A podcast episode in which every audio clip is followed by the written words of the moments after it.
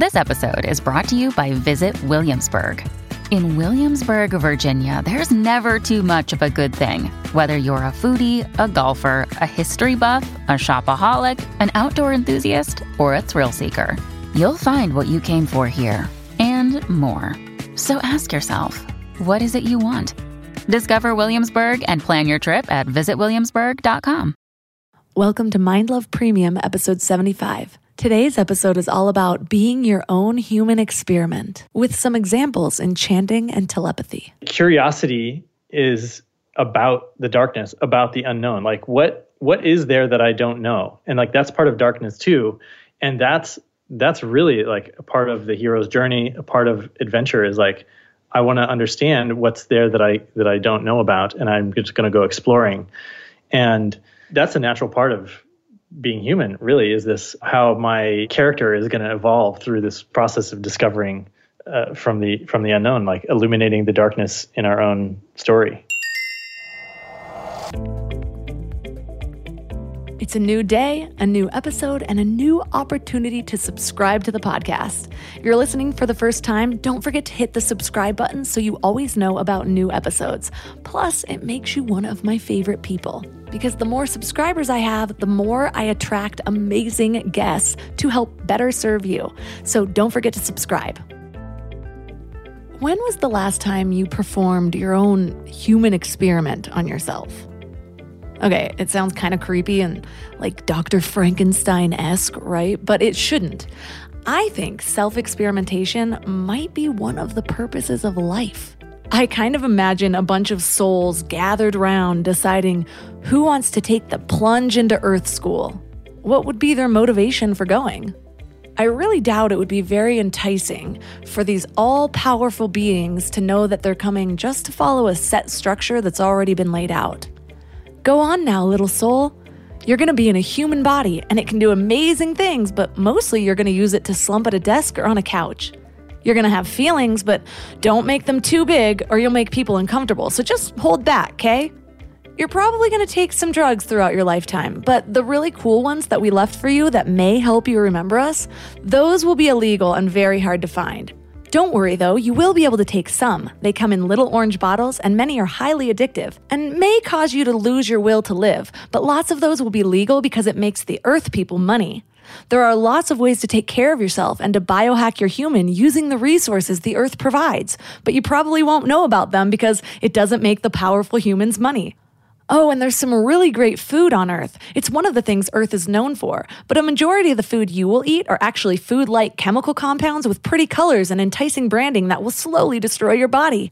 And like we said, you might be slumped at a desk most of your waking hours doing things you find meaningless. So you won't really care your body is breaking down because you'll be ready to get out of there after just a few decades. Okay, I'll stop. Sounds like a dystopian nightmare. There's just no way that that version of life is why we came here. I imagine it more like this. You're going to be in a human body and it can do amazing things, so you're going to have the chance to help it work optimally. There's still so much to learn, Many humans have forgotten just how powerful they are. So it's your job to remember and to remind others. Remembering your nature is best done in nature. And thankfully, nature is beautiful, so spend a lot of time there. So many natural resources help you biohack your system, so experiment. Many humans have fallen into patterns that benefit other people without even knowing, so challenge your thoughts and your habits every day. Veer away from the norm and don't listen to criticism. You're going to have feelings, so really feel them. Don't be afraid of the big ones, they're guiding you toward your true path. Now, that sounds like an experiment I'd like to take on. That sounds like a reason to come to Earth School, even despite the pain we experience here. I'm always experimenting on myself. And don't worry, I'm not like mixing bathroom cleaners together and ingesting it. But I am seeing if there are little things I can tweak in order to find a better way to be in this world.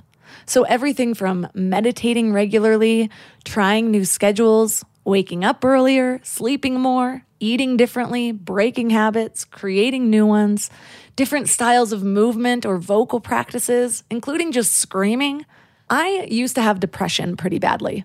It would come and go. So in my early 20s, I was on medication for it. I also have ADD. So I was prescribed a large dose of Adderall for over a decade. But even when I was heavily medicated, doing those things that I thought were helping me, maybe I wasn't daydreaming about dying so often, but I can't say I was really living. I still didn't feel good with all the doctor's help, especially in my body. For me, a big turning point was realizing that most of the approved ways of helping yourself, especially if it's approved by some administration or organization, they are profiting somebody else. So, can I really trust that they have my best interest in mind? To me, it felt more like they were just ensuring they had a lifelong customer. And just a disclaimer I am not demonizing Western medicine. I'm sharing my experience with it. I definitely think there's a place for it. And there have been so many medical wonders, almost miracles. So if you're prescribed something and you feel good about it, go for it. But for me, I don't think that a pill is the first or the best option for helping myself because those pills never really get to the root of the problem. And again, this is for me and my experience. I started to feel that pull from my intuition that maybe there was a different way. So I listened, and that turned out to be right for me. Well, when I actually started to experiment with what I was consuming in my body and my mind, or how I was moving, or who I was blending my energy with, that's when things in my life started to change drastically. At one point in my life, I assumed that all the things worth doing were likely to have been proven effective or ineffective already. So I'd Google is vitamin C effective? And I'd see all these things about how it's not proven and blah, blah, blah. So the next time somebody told me to take vitamin C, I'd say, Well, did you know there's not really any scientific evidence that it actually does anything? And what I wouldn't realize is that vitamin C just doesn't make people enough money to be supported by a large medical study. Whereas competing products or products with long names that ends with oxipin, those do. Not to mention, vitamin C boosts your immune system so you may not fall ill as often, which then decreases your chance of becoming a customer. So, regardless of how long something like vitamin C has been used and all of the anecdotal evidence, your doctor is most likely not going to send you home with vitamin C. And I'm bringing this up not because I want to get into some big discussion about big pharma, but because this is true for so many potential life changing things worth doing. Just because your doctor isn't telling you to take cold showers every morning to optimize your body doesn't mean it's not highly effective. Just because you aren't prescribed vitamin D doesn't mean it doesn't have the ability to make you happier and healthier when you go outside and stand in the sun. And one more disclaimer because I feel like so many people have emotions around this topic one way or the other. Like they feel like they're on a team and they've got to defend their team to the death. well, I'm not saying to go drink a potion from the witch doctor down the street, unless you really trust her. I'm saying that we all have more power and more capacity to completely change our lives than we really understand. Look at Wim Hof over there defying what we thought was ever possible for a human, taking two hour ice baths and hiking Mount Everest in shorts, just living his best life.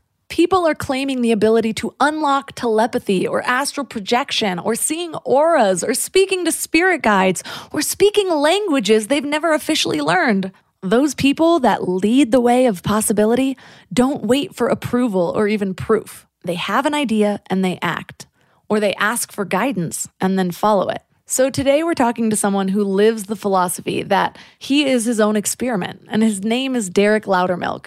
He's been on the show before almost three years ago, and he's actually been his own primary subject of over 50 metaphysical experiments, including telepathy, chanting, and astral projection. So, three key things we will learn are how to unlock your voice, how to align energies using chanting, and a daily practice for telepathy. We're all here just trying to live our best lives, right? And while you're here listening to a podcast, you might feel like you're on the right track, but then you visit family or you have a work deadline or something unexpected comes up and you're all stressed out and it feels like all the work is out the window. That's why it's so important to consciously curate what you can control, like who you surround yourself with, what you watch, what you listen to. So I'm going to add another podcast to your toolbox The Dr. John Delony Show. He has a PhD in counseling and has been sitting with hurting people for 20 years. He shares practical advice for everything from how to connect with people, how to face depression, overcome anxiety, and learn just what it means to be well. But what's really cool about his show is you can even leave a voicemail or send an email, and he'll address your topic or question about mental or emotional help on the show. So no matter what you're going through, the Dr. John Delony Show is here for you. Listen to the Dr. John Delony Show wherever you get your podcasts or follow the link on the website.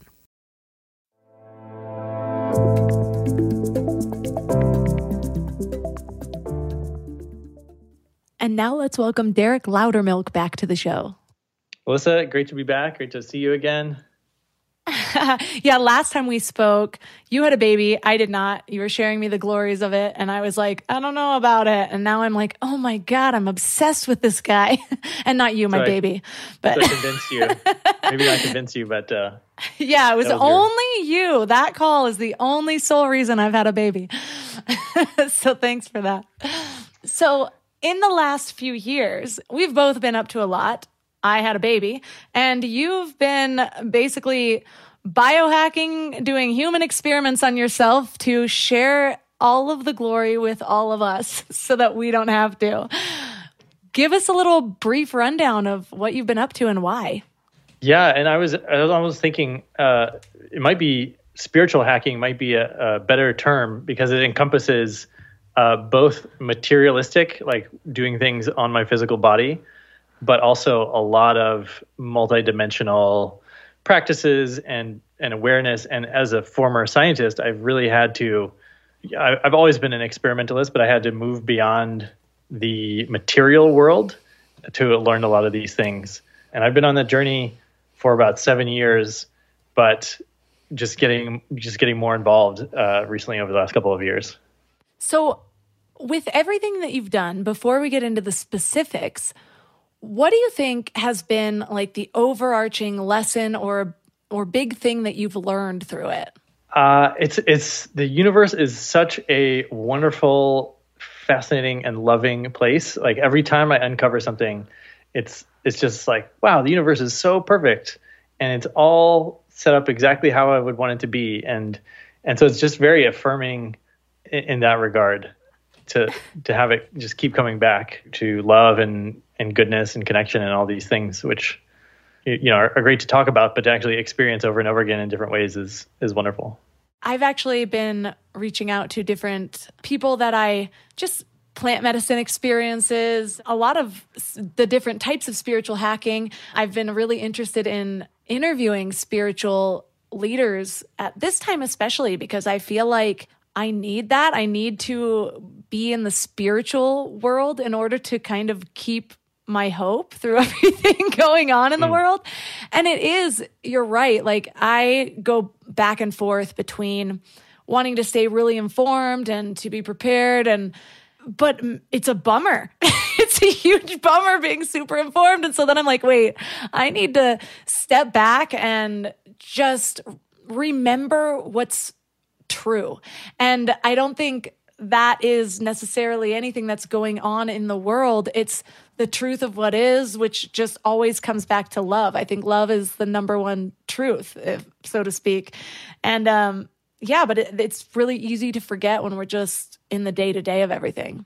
Yeah, I notice it myself when I get sucked into something that I brings me into like I'm going to fight the fight the power and and then I get into this totally different state where I'm like, okay, here's all the reasons why we should be doing it differently, and it's like, uh, it's a very heavy thing to feel, and, and it's just draining to me a lot of the times.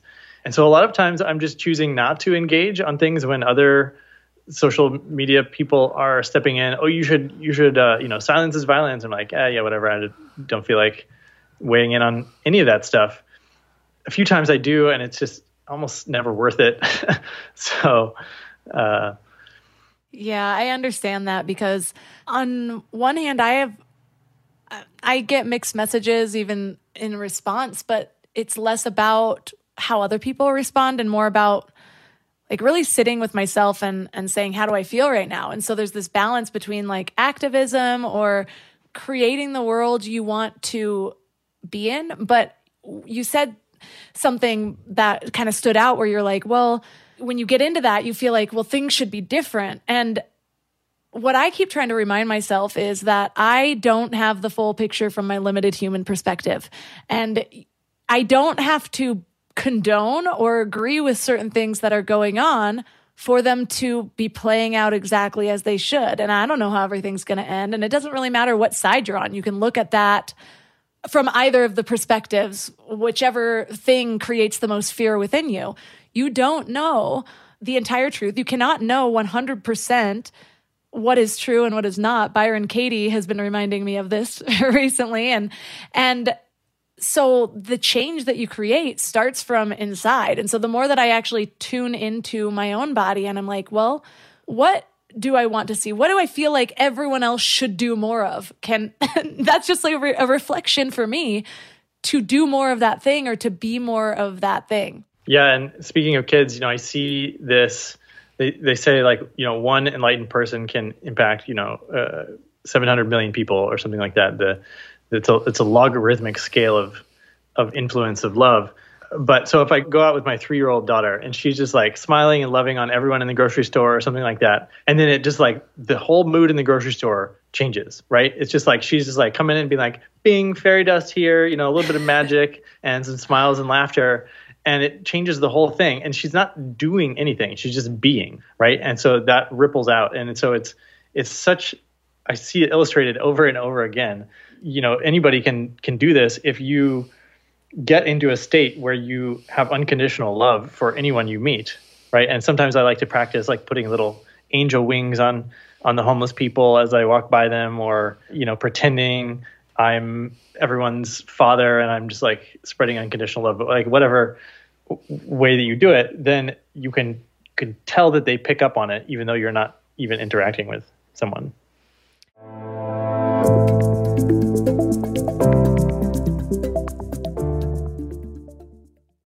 This show is sponsored by BetterHelp. I really need to get something off my chest. Being a mom of a three year old boy is really freaking hard, and sometimes it has me questioning my sanity. But then he'll grab my face and call me his sweet little mama. Yes, that's a real thing he says, and it will all melt away until I break his banana. I thought I was done with emotionally abusive relationships, but nope. We all carry around stressors, big and small, and when we keep them all bottled up, it can start to affect us negatively. Therapy is a safe space to get things off your chest and to figure out how to work through whatever's weighing you down. For me, just talking things through is hugely helpful, but it's so hard finding friends and family that are unbiased or non judgmental. And therapy isn't just about dealing with major trauma, you know? It's about learning healthy coping mechanisms, setting boundaries, becoming the best version of yourself. And BetterHelp makes it super convenient too. Everything's done online so you can fit therapy sessions around your schedule. Get it off your chest with BetterHelp. Visit betterhelp.com slash mindlove today and get 10% off your first month. That's betterhelp, H-E-L-P dot com slash mindlove. Hey, it's Ryan Reynolds, and I'm here with Keith, co-star of my upcoming film, If, only in theaters May 17th. Do you want to tell people the big news? All right, I'll do it. Sign up now and you'll get unlimited for $15 a month and six months of Paramount Plus Essential Plan on us. Mintmobile.com slash switch. Upfront payment of $45 equivalent to $15 per month. Unlimited over 40 gigabytes per month. Face lower speeds. Videos at 480p. Active Mint customers by 531.24 get six months of Paramount Plus Essential Plan. Auto renews after six months. Offer ends May 31st, 2024. Separate Paramount Plus registration required. Terms and conditions apply if rated PG.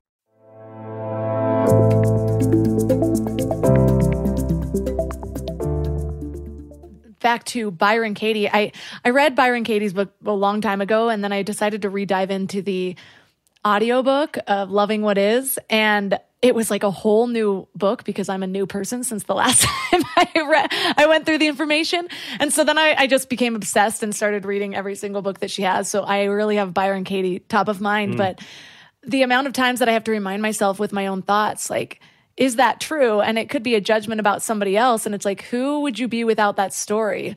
Who would that person in front of you be without your story about them? Because that's what I've noticed. Like, I've spent so much time on either side of so many arguments because that's kind of how I, I deal with judgment. Because I know that when I have like a very strong opinion about something, the other side seems evil you know, like it, it's very easy to look at the other side to either think of them as ignorant or stupid or uninformed or evil. And what I found though, if I actually spend time getting to know that person or the other side of the argument, they have very valid points. And I find that they're just, they see something differently. Like maybe they support the values of something, but they don't think that the party, so to speak, is is doing anything about that. They think they're lying or whatever, rather than being against that thing that you think they're against or, or whatever it is. They just see it differently. There's equally, in the eyes of the universe, is an equally valid path to be a negatively polarized person. So uh, if they're, and, and the negative polarity uses like control and fear and those types of tactics to get what it wants. And in the evolutionary sense, it's equally as possible to learn things for your progression on that side of things as it is on the positive, loving side of polarity. So, from the sense of the universe, they're like neither one is good or bad. But that's the difference between David Hawkins. Uh, I was just talking about this with Aaron Abke. David Hawkins calls it power versus force and so love attracts love is a magnetic thing and and you you bring momentum to something you attract a group of people around a, an objective versus the negative polarity will try to use methods to divide and control and manipulate in order to reach an objective so there's there's different traits that the sides uses but but both are equally valid in terms of like the the progression of evolution of a soul Oh, I love that. And it, it actually reminds me too, um, because I was in one of my rabbit hole days doing all the the research and then realizing, oh, I can feel that in my body and I need to take another break and just only focus on my own personal vibration. And and uh, I was reflecting on the last few years and looking at different times that I spent maybe too much time looking into the dark side without balancing it out and and so feeling that feeling how that was affecting me, feeling how that was affecting my vibration, which then I would spread with whoever that I would meet unintentionally, you know, and it wasn't like I was going out and intentionally being a Debbie Downer, but I think when you don't feel super hopeful, even if you have a smile on your face, you're spreading that. You're spreading the energy that you're carrying. And so I was talking to a family member I trust about this, and she said, uh, she reminded me that even when it seems like the world is getting worse, the darkness has to come into the light for it to transform. And so, in both aspects of that, and I could see that reflected not just in the world, like I choose to think that everything's going to turn out better than it was before. Like I want to think that all of this stuff is happening because there are outdated structures that aren't helpful for us, that are uh, creating division and unfairness and and the world is being shook up right now. Like we're seeing things in a new way. People are awakening to things that we didn't know before, that we didn't see so clearly. And in the same token, when I go through that process and I go into the depths of darkness, because I have always uh, had really strong emotions. It's the empath in me, I assume, but I'll go through a period of just feeling dark and then I have to bring out all of my tools to come back into the light. But every time I come back to the light, it's like it's a little lighter than it was last time I was there, you know? And so it's like I'm going into there to dig it up, to reveal it so that I can bring awareness to it, so that I can bring the healing to it. So I think that that reflection of outside and inside is exactly how it works. And the more that I do that work within myself, the more I'm going to actually see that happening outside of myself, if that makes sense. Yeah, I just came across a new way of viewing darkness, which falls in line with my identity of a long time as a, as an adventurer and explorer, and that's kind of some of the stuff we were talking about last time we got together for an episode. And really, curiosity is about the darkness, about the unknown. Like, what is there that I don't know? And like, that's part of darkness too. That's really like a part of the hero's journey. A part of adventure is like, I want to understand what's there that I that I don't know about, and I'm just going to go exploring. And that's a natural part of being human really is this how my my character is going to evolve through this this process of discovering uh, from the from the unknown like illuminating the darkness in our own story oh i love that because we tend to associate darkness with something negative where it doesn't have to be that at all. It could just be a lack of awareness. It could just be the things that are still lurking in the shadows that you haven't brought out and it's it's not we all have those shadow sides. We all have the the uh, I remember interviewing Teal Swan, who talked a lot about the shadow side and integrating that and and not bringing judgment to it and realizing that instead of shaming those darker parts or the the parts of ourselves that we aren't proud of, just realize that we're all complex multifaceted humans and we're all of that at once you know? And and and being okay with that and accepting and loving that is the best way to actually not just integrate it but actually love ourselves entirely. Mm. i like teal swan. Yeah. Teal swan's controversial but i like her. I went down the rabbit hole of her too and i came out with a different conclusion than some trending articles but she she is her videos, you can just kind of hear the wisdom in her. So I'm curious though, what have you been exploring and which experiences have stood out to you? Yeah, so one of the privileges and approaches that I take on my podcast is I'll I'll discover some healer or some scientific researcher that's found a new modality of uh, whatever it is. And the way I do it is I usually get a session or two with them and experience exactly what it is they've discovered, and then I do the interview. So I'm so I'm always giving myself a firsthand experience of the modality, whether it's um, crystal resonance therapy or biofield tuning or you know high performance hypnosis, whatever it might be. I want to experience the thing, and then I often you know read their book and interview them, and it's it's so cool. I mean, just for example, I'm thinking of uh, crystal resonance therapy, which is like kind of like Reiki, but they put crystals all over your body, and it um, different aspects of the body harmonize with the with the crystals themselves, and you can feel all kinds of. I can feel, and actually sent sent some other people to do this as well. But they, you you can feel different sensations, of heat or buzzing or ringing in the ear, and then you notice different emotional patterns coming up, and it's it, it's so cool just to have that firsthand experience of a thing and then overlay that with well what is the what is the explanation? What you know why is this happening? How does it work? So i've really started to understand to, to understand healing. You have to understand uh, quantum quantum physics and and the dimensions and densities and so many different aspects of of consciousness and how consciousness creates the material world. And the more i learn the more i discover i i don't know i was just saying that to someone i'm like wow every time i go down like into deep exploration of something, it just that something that actually rocks my world or like makes me see something different. I'm like, why do I say I know anything? I d- I don't. and I, there's a, there's a freedom in that. Well, what shifts did you notice? Did you notice any lasting shifts or was it more just experiential while it was happening? Yeah, all kinds of all kinds of lasting shifts. So one example, recently I went on a on a retreat expedition uh, last year called Vocal Transformation with this woman, marin Azoff, and she has this method was given to her by ayahuasca, and it's a combination of Tibetan Buddhism and classical voice training. You know, Broadway singer, recording artist, and plant medicine. So it's so it's weaving all these things together in a way of using your voice and sound and vibration to harmonize the different centers of the body. And I noticed things in myself uh, doing this daily, you know, chanting practice. So I sent my wife on the same retreat to Costa Rica, and she just got back a couple weeks ago. And since she got back, we haven't had a single conflict, which is super rare for us to not to not be in that type of friction at, least you know once a week or something like that.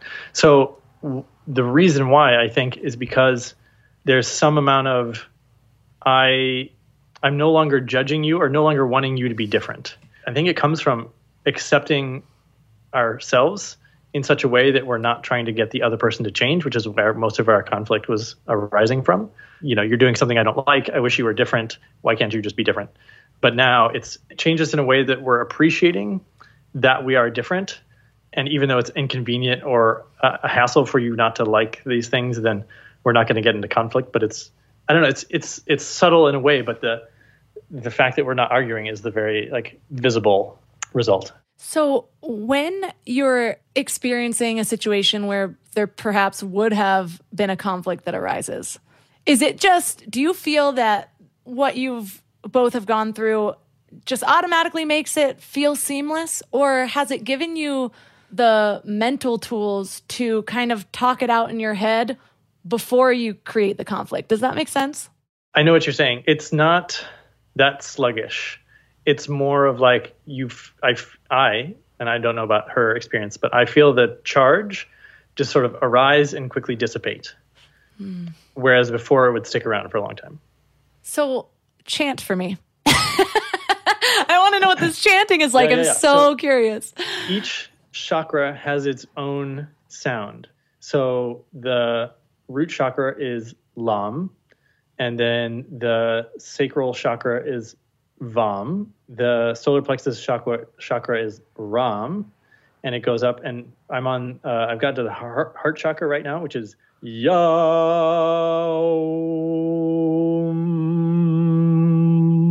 And you can feel it uh, resonating in these different locations in your body as you do it. I learned that. I can't remember if it was a previous episode or yoga teacher training.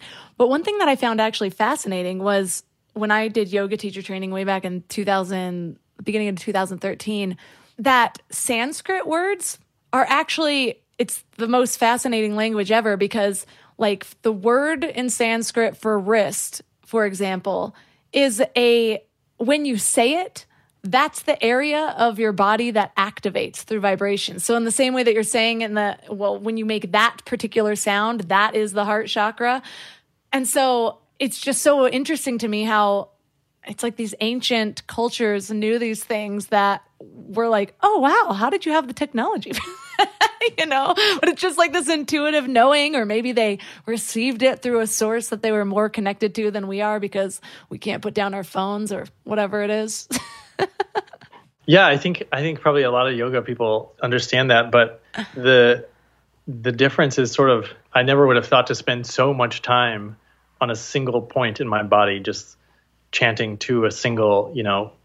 So so you do a full mala, so that's 108 beads on a mala uh, for 40 days for each center. So you end up doing whatever it is, 42,000 lams for the for the one chakra, and it's like each one should be fully open and expressed and flowing as an energy center as you move on on to the next one and you know you have to start at the at the lower ones in order to support the opening of the higher ones so the, the lower three connect with through the heart to the higher three I, you know it's i'm not i'm not super technical about it but i'm experiencing i, I get a lot of um, yeah just joy from doing from doing it as a daily practice so what does that daily practice look like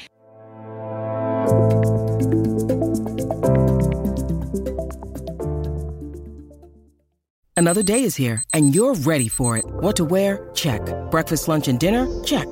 Planning for what's next and how to save for it? That's where Bank of America can help. For your financial to-dos, Bank of America has experts ready to help get you closer to your goals. Get started at one of our local financial centers or 24-7 in our mobile banking app. Find a location near you at bankofamerica.com slash talk to us. What would you like the power to do? Mobile banking requires downloading the app and is only available for select devices. Message and data rates may apply. Bank of America and a member FDIC.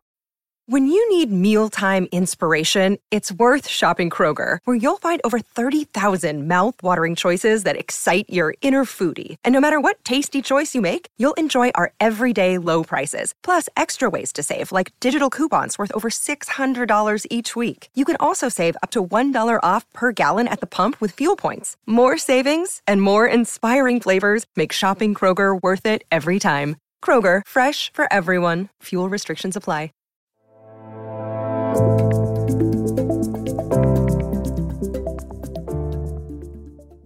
So, what does that daily practice look like? Because you said you're on the heart chakra right now. So, it sounds like it's an evolution of like you just started with the root for how long? Was it days? Was it just that session? Yes, it's 40 days per chakra. 40. Oh, so that's why you said 42,000 times that you end up saying. right. Yeah. So, I'm on, uh, so I'm 130 days in to this practice, it's 280 days to go through all seven chakras. How long does it take you to do just your daily session? It's about half an hour. And I I like to do it in conjunction with some meditation, but it doesn't always happen.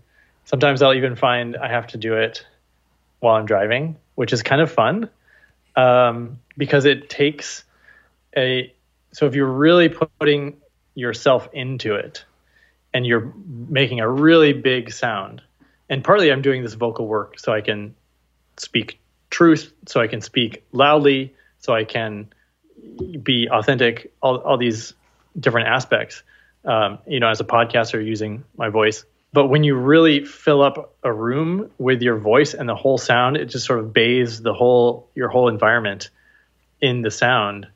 And in a car, it's even it's even more so. So it just it's almost like nothing else exists except for this sound you're creating, which is wild.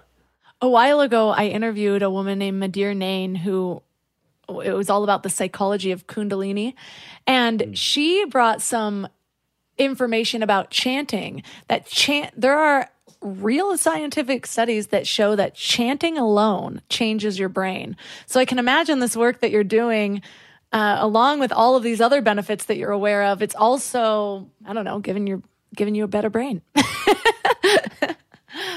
yeah, and so there's other types of chanting like kirtan, you know, which I've done participated in kirtan circles, and that also creates it's a totally different sense, but it's like a call and response thing. Generally, have you done kirtan? Have you? Uh, a little bit, but it's been a while. Uh, back in yoga teacher training, uh, my instructor was very into kirtan, so we went to multiple events with her. Yeah, you know, I had the experience growing up in church. Uh, my favorite part was the the singing. You know, just hearing everyone singing together and kirtan everyone's doing a call and response, singing together, and that really makes me feel strong emotions. Just singing with a with a whole bunch of people, it's it's so powerful, and uh, yeah, I really really love that as well. I have been looking for an adult choir for a while. I saw that somebody just launched one in LA and it looks amazing. I actually in in LA I found out that remember Janice from Friends? she leads a choir in Los Angeles, or at least she did a couple years ago before the world shut down. and so I went and, and we did the call and response type things, and I actually cried. There's something about the collective vibration that is so, so powerful. And when you think when you're actually in a sound bath of some sort, I don't know about you, but I can feel myself like aligning, like the resonance being absorbed into my body. And so, when you consider chanting and you're the one creating that resonance and it's from the inside out, it's got to be even more powerful. Yeah, and I, I, feel like this is an area where I'm not super expert on the explanations, but a lot of times, Uh, maybe I'll go either way. I'll I'll do a bunch of research and then try it, but sometimes I try a thing and then do the research afterwards. And it's really interesting because I'm a former scientist and I, and I like to have the logical, rational explanation in hand I can kind of go both ways, but I get stuck, and a lot of people get stuck in the in the understanding, which is different from the knowing. And people stop at the understanding. They read a bunch of books, whatever, and if they haven't sort of fully explored what it's like to to to do a thing, then you're you're you don't actually know it. so sometimes I like to just jump in and try a thing before as a total beginner. So for example, I'm coming up with telepathy games. Like, how would we teach people telepathy in a really easy way? And so, the one I tried recently was uh, telepathy telephone, where it's like normal game of telephone, but you just pass the thought from person to person around a table. So we play this with my family at the dinner table, and then I've been playing with my kids. Like they they both love animals, so we'll say, okay, I'm thinking of an animal. What is it? And then everyone guesses and it's kind of interesting because telepathy you can get little bits of information you might not get the whole thing my son and i in particular have a really seems like we have a easier time picking up on each other so a lot of times i'll guess the animal right right off straight away but then my wife will be like she'll guess a feature of the animal she's like oh it's a snake and you're like no it was a lizard or no it was a turtle and you're like oh i got the skin right but i didn't get that it was the right species so so you get these partial partial correctness, which I think is fascinating. And that's just a just sort of like a playful way of exploring what it's like to to have telepathy. My husband and I have actually practiced different telepathy things, but we haven't done it hmm. consistently. But I got really into reading books about intuition and and like you said, I learned a long time ago. My first whole experience of trying self-development was just reading as much as I could and that was beneficial because it did change some of the thoughts that were floating through my head. But you're right. It, my life started to change when I started to be like, okay, I've got to actually do the things that this is telling me to do. I can't just pack myself with knowledge. Although that did help create the hope so that I was able to have the motivation to do it. Well, I want to be more consistent with that. So I'm curious, what led you into being curious about telepathy and actually bringing that to your family? Well, I, I interviewed an animal communicator named Dita Young. She's uh, based out of Denmark, and she works with their Olympic horse uh, show jumping team, and she teaches the riders to essentially be be one with a horse because you can't you can't sort of force an animal that big to do what you want unless it wants to do it as well. And so then I was like, well, how easy would it be for you to teach me telepathy? And she was like, I could do it in uh, five minutes. I was like, what? So we did a after the interview we did a follow up session. It was actually we did it live on Instagram, and she was like, okay, I'll take you through this sort of induction technique, kind of like a hypnotic induction technique. And then she showed me, okay, here's a picture of a horse. What's wrong with this horse? Like, does it, how's its physique? You know, is it hurting anywhere? What's its personality like? And these were her clients, so she knew everything already that was wrong with them. And I got, I got it all right on the first try. She gave me three different horses, and you know, she's like, "Yep, exactly. Yep, you got it." And I was like, "That's too easy. That's amazing." and just seeing how easy it was for me to just be accurate at this just by being open and and the tricky part was you know something would come in, come into my mind like a thought or a feeling in my neck or something i'm like is that the is that telepathy am i getting this feeling because of the thing and i would say i'm getting a feeling in my neck she's like yep he has stiffness in the left side of his neck behind his ear and i'm like yep that's where i feel it and so interpreting the the information was a little bit challenging because it sounded oftentimes like my own thoughts, but she was saying that's probably the horse's thoughts, but coming through in your own inner monologue tone.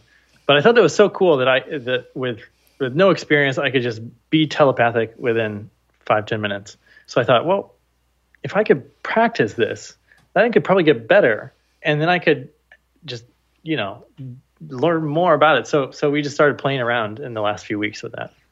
So, how did she instruct you in this? Just sit there, be open, and what's happening in your body? It was a series of first series of breaths, which I can't remember, and then a series of visualizations like different lights. And so imagine the front of your body is open and the back of your body is open, and imagine you're receptive and porous in this way, and you're opening your field to this information. You're in, inviting it in. You know, it was like how you would invite someone into your house, but it's like I invite my field to be open to your information in a way. So, did you guys talk about this on the episode that she was on, or was this a pre or post call? Can listeners learn where to find this out? Yeah, you can. You can listen to the interview, and then a couple weeks later, on uh, her Instagram, you can see me learn telepathy, and you can see me actually like telling about the horses that she's showing me the the pictures of. I'll make sure to link to both of those things in the show notes because I want to learn. I think that's super interesting. It is funny though. I find that I've I've talked to a lot of intuitives about um, I'm like make me psychic. just kidding. I'm like teach me how how you do this and and it's funny because over the last 3 years in particular, I've felt so many shifts of just opening up to like something greater. Uh, it's my connectedness. I, and it really, I think it's just trusting the fact that I've always been connected. And so, deep in meditation, sometimes when I'm about to fall asleep, I'll just feel this like shift or a wave. But I found that what gets in my own way most often is my self doubt. It's like I will have a very powerful experience. I'll be feeling that physical feeling of somebody in pain. And I'm like, I think I know this. And I'm like, but why should I know this? You know, like, is this real? Am I making this up? And I, in particular, I did a past life regression episode and she guided me through it. And it was interesting because she's just like, well, tell me what's coming to your head. And I really felt like, I was making it up. I was like, well, I think like I could I was following a storyline in my head, but I'm like, isn't this just how every storyline in my head goes? Once I start focusing on it, it just continues and it it felt like I was like making up a story. But I got to one part of it and I burst out into tears. It was like this overwhelming emotion and and it was a past life regression, so the experience was I had apparently two young boys and I was stirring soup. And then they ran outside to play and there was an explosion. And I see, I get chills just telling you about it right now, like wow. actual physical chills. And I just started crying. And I was like, I felt like I was making this whole story up. Why am I so attached emotionally to it? And that was my key that it was that there was something to that, that there was some realness to it. But if I wasn't, if I didn't have that person like uh, validating what I was going through and that emotion validating it, I would have just thought none of it was real. That's amazing. What was was there a specific time period? What was that event, that explosion event? I'm not sure. I know it was definitely back in the day because it was like this hut. there was like a dirt floor, um, and I was just stirring. It wasn't really a cauldron, but it was like a big pot of of soup, and and then I had like two young boys that I just knew were. My, they kind of ran through, grabbed a piece of bread, and ran out, and then there was an explosion. So I'm not sure. I wish I knew. I should go back. what I've sort of come to understand about past lives and future lives is that they're all happening at the same time. So if you take this linear perception of time out of the equation, then what happens is we're each sort of a, a, a fractal of, of a larger oversoul, like a like a branching tree, right? And so the soul that is me is also the soul in my past life, which is happening at the same time as it is now.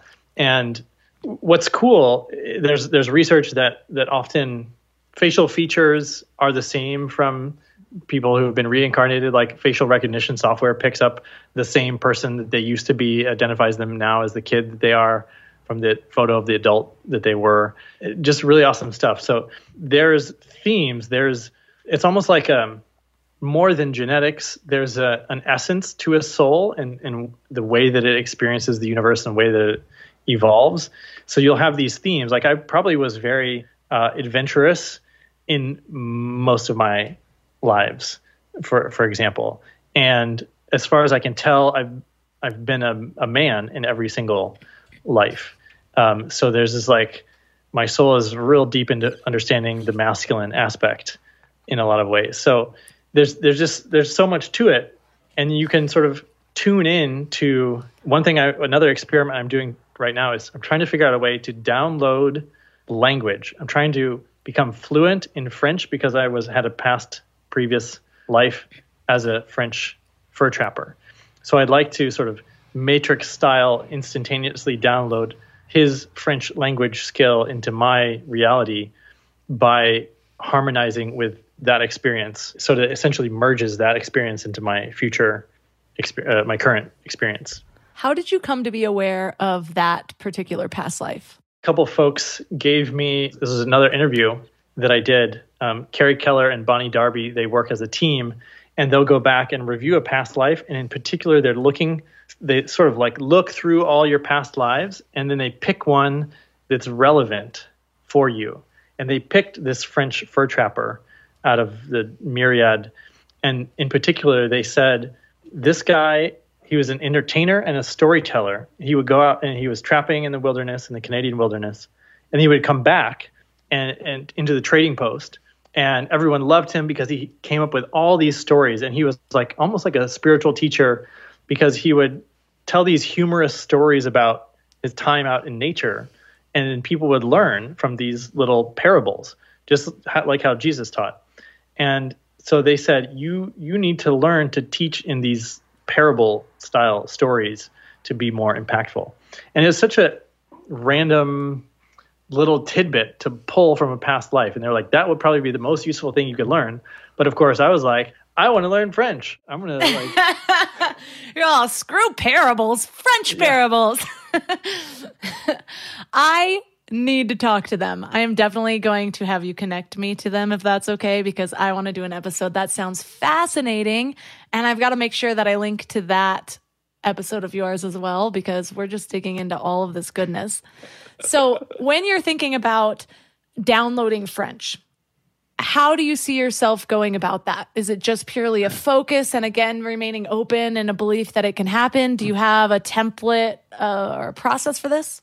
The the way that I'm going about it, and I don't know if this is a, an appropriate way, but it's to try to really understand what it feels like for that past life to be speaking French for them. And then for me to get into that state of knowing that I'm fluent in French and using it without thinking, uh, you know, just unconsciously good at French. And the you know, when I get into the the overthinking it, that's when I have trouble. But I can listen with no subtitles to a French movie and I totally understand it. But I still have trouble with speaking it. My accent is really good. I've talked to French speakers and they're like, "Wow, you sound like a native speaker." So I have the I have a very clean French accent and I can understand when French people are speaking, but I still have trouble forming the words right to get them out to express myself in French. That reminds me of my baby because like lately he's been like he'll just look at me and he'll be like, and I'm like, you clearly think you're saying something, and I want to understand so bad, and I think I do, and I'll pretend that I do. Or when I you before I knew how to play the piano, I remember being really young, and we first rented a piano, and I couldn't play yet, and I would sit down, and there was something inside me that knew I could play, and I'd just go, and all of a sudden my fingers would move elegantly, and the sounds sounded terrible, but like there was like this belief inside. So I can see what you're talking about of just that that sort of knowing that you can unlock something and I totally think that's possible. But again, we tend to get in our own way. And when you feel yourself getting in your own way, do you just step back and not do the practice at that time? Do you try to find stillness? What's your process through moving through getting in your own way?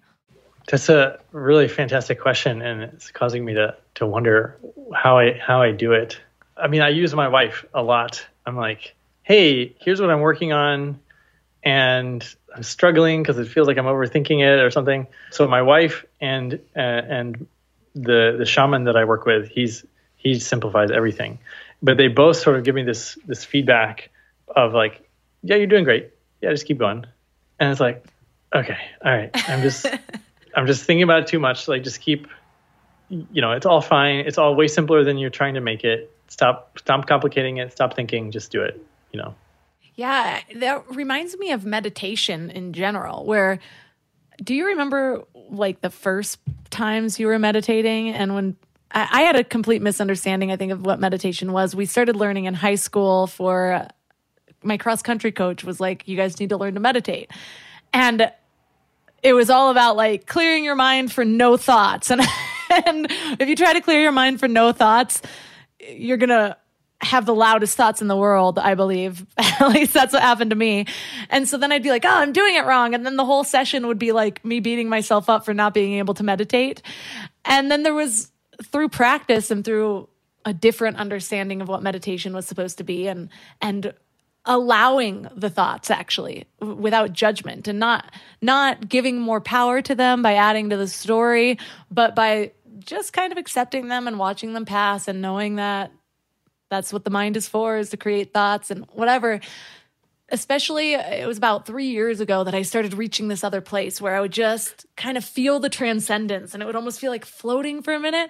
But then I'd get in my own way and be like, oh my God, I've made it. And then I'd like be back in my thoughts again. I'm like, oh, release or just, and it was more about, yeah, it was more of an allowance uh, because when we try to push something, it's whether we're pushing or pulling, either way, it's resistance. And so that resistance is the thing that I find causes my thoughts to just get louder and, and to disconnect me from the source that I'm trying to connect with the entire time. Yeah, it's a good it's good to remember. I I have a totally different sort of relationship with meditation. I don't actually do it that much like a lot of people I think. But I what I understand now is that I instantly went into astral projection when I started learning meditation. Like the second second session, I travel to the sun, and then pretty much every time I'm either traveling with one of the one of the five elements every time I meditate, and so it's it's a little bit different for me because I always just get taken somewhere uh, on, on a journey rather than like sitting with my own thoughts. So, why do you think that you were immediately propelled into astral projection, and what's that experience like? I was in Cambodia at Angkor Wat, which is one of the ancient sites which is aligned with the sun. Uh, is built to to be sort of a physical portal that links with the sun. And so I was I was there at this retreat center right on the temple, and I was essentially I was breathing, and then I was like I was breathing in the sun, and then I was inside the sun, and then I just started, you know, I was the sun, I was filled up with light, and I could sort of go anywhere in the universe. And this happened right away. And I was so excited. I told everyone at the retreat center, I was like, I figured, I, like, meditation is amazing. Like, it's so cool. And they were like, what did you, what did you experience? I was like, well, you know, when you know when you become the sun and you can just like, just go wherever you want. And they were like, uh, no, we were just dealing with all these mosquitoes and the dogs barking next door and like the sweatiness of the tropical environment. I was like, what are you guys doing? Like, they just taught us to do this breathing stuff, and then this happens. So I think I just got lucky with being in the right place and most commonly i'm connecting with the wind element though rather than rather than like the sun or fire and i'm always um, moving around the world with the wind through my meditation is that like a wind. bird's eye view oh that's cute i like that middle name it, so when you're it, just for more clarity on what that's like, you're moving around the world with the wind. Is it like a bird's eye view? Are you actually seeing details of the world, or is it more of just like a knowing and a feeling like you're doing that? Yeah, it's like experiencing yourself as the wind. Oftentimes, when I start a meditation, the wind will pick up where I am and it'll like sweep my consciousness up into it.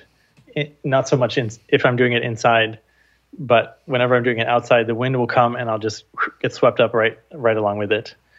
And then um, yeah, it's just like I feel like the wind must feel. And you don't do this all the time. I feel like if that was my experience in meditation, you'd never hear from me again. I just yeah, Melissa's on her pod. She's been there since since 2007. I'm I'm so curious about so many different things. You know, I can't wait I, I love when I have that experience in meditation, but also I can't wait to go to sleep at night to experience dream time because that's such a rich environment. And, you know, or I can't wait to bust out my crystals and learn a new way of working with them. And so it's like, I want to be in the present moment, but I've also got 10 million more experiments in the pipeline that I want to try. Well, I can't wait to follow all of those experiments. And I'm sure so many listeners are intrigued as to where to hear about all of this stuff. So for listeners that are like, this dude's the most fascinating person I've ever met, where's the best place for them to connect with you and tell them about your podcast? Yeah, thank you. It's the Derek Loudermilk Show on podcast platforms, and I'm uh, just expanding into YouTube now, which is really exciting. And uh, yeah, just you know, search searching my my name will pull up all my socials. I may also I'm I'm working on something. Another thing that I'm excited about is um, pulling together a small mastermind of spiritual thought leaders. I, I'm developing the program right now, but that's something I'll be launching to soon. So if if that's the type of person you are, then it might might be something for you. Just put that in your back of your mind.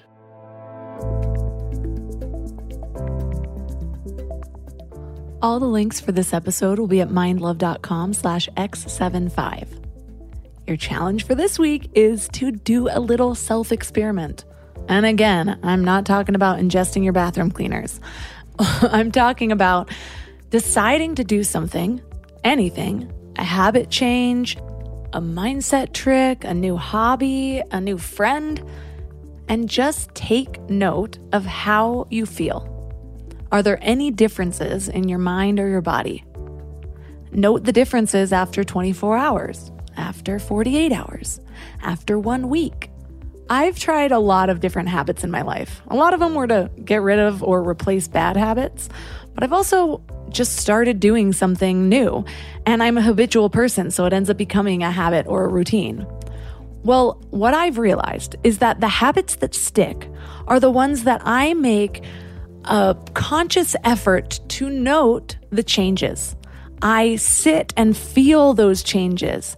I praise those changes. Or if I'm breaking a bad habit, I bring awareness to the negative effects that I'm really, really feeling. So I'll give you an example about breaking a habit. Six months ago, I stopped drinking alcohol. Well, up to that point that I decided to stop drinking alcohol, I was making note of exactly how I felt when I was drinking the alcohol. Did I actually feel better? I was used to saying that it felt better, that I felt less stress. But what I actually noticed was that I was a little bit more tired. I was a little bit more on edge. I was a little bit more involved in my own world instead of showing up for the other people in my world. So, with these notes of changes and bringing awareness to these negative things, the bubble of admiration or idolatry that I held for al- alcohol before started to fade. When I stopped drinking, yes, it was difficult to change the habit, to not want a glass of wine when I was cooking dinner. But I would first replace it with something different, like tea or one of the amazing non alcoholic concoctions you can get these days. Which, if you need recommendations, reach out to me on Instagram because I've gone pretty ham on those non alcoholic alternatives. And I definitely have my favorites and can tell you why I love or dislike each one. Anyways, I took note of how I felt after a glass of that. Did I want to reach for another? Did I feel better about myself? How did I want to spend my time after drinking this versus drinking a glass of wine? So I brought the awareness to what was actually going on rather than the story I had attached myself to. And it helped me see my old habit versus my new habit more clearly. So the same works for self experimentation, as that was a version of self experimentation. I did the same thing when I was meditating. I would take note throughout my day wow, that was a situation that would normally trigger me, but this time it didn't. Meditation is working. So you build the evidence, but so often we're on autopilot, so we don't see all of those little tiny changes. And it makes us less willing to come back to something, especially when it seems difficult. So let me know how it goes. I want to know what little experiments you are trying on yourself and your world. Reach out to me on Instagram at mindlovemelissa or leave a comment on the show notes page of this episode at mindlove.com slash x75. Thank you for all of my premium members. You guys are my inner circle and I love you so much. If you want to become a premium member, you can go to mindlove.com slash premium. You become one of the biggest supporters of Mindlove. You help the show go on, and you also get all of the backlogs of exclusive episodes, plus meditations and some other bonuses. Also, I don't really mention this often, but premium members get exclusive access to book a single coaching call with me for 50% off of the normal price. So if you've ever wanted to have a conversation with me or questions have been accumulating during your time of listening, join premium and you can purchase a coaching call right on the checkout page. And that's all for today. So thanks for giving your mind a little love today, and I'll see you next time.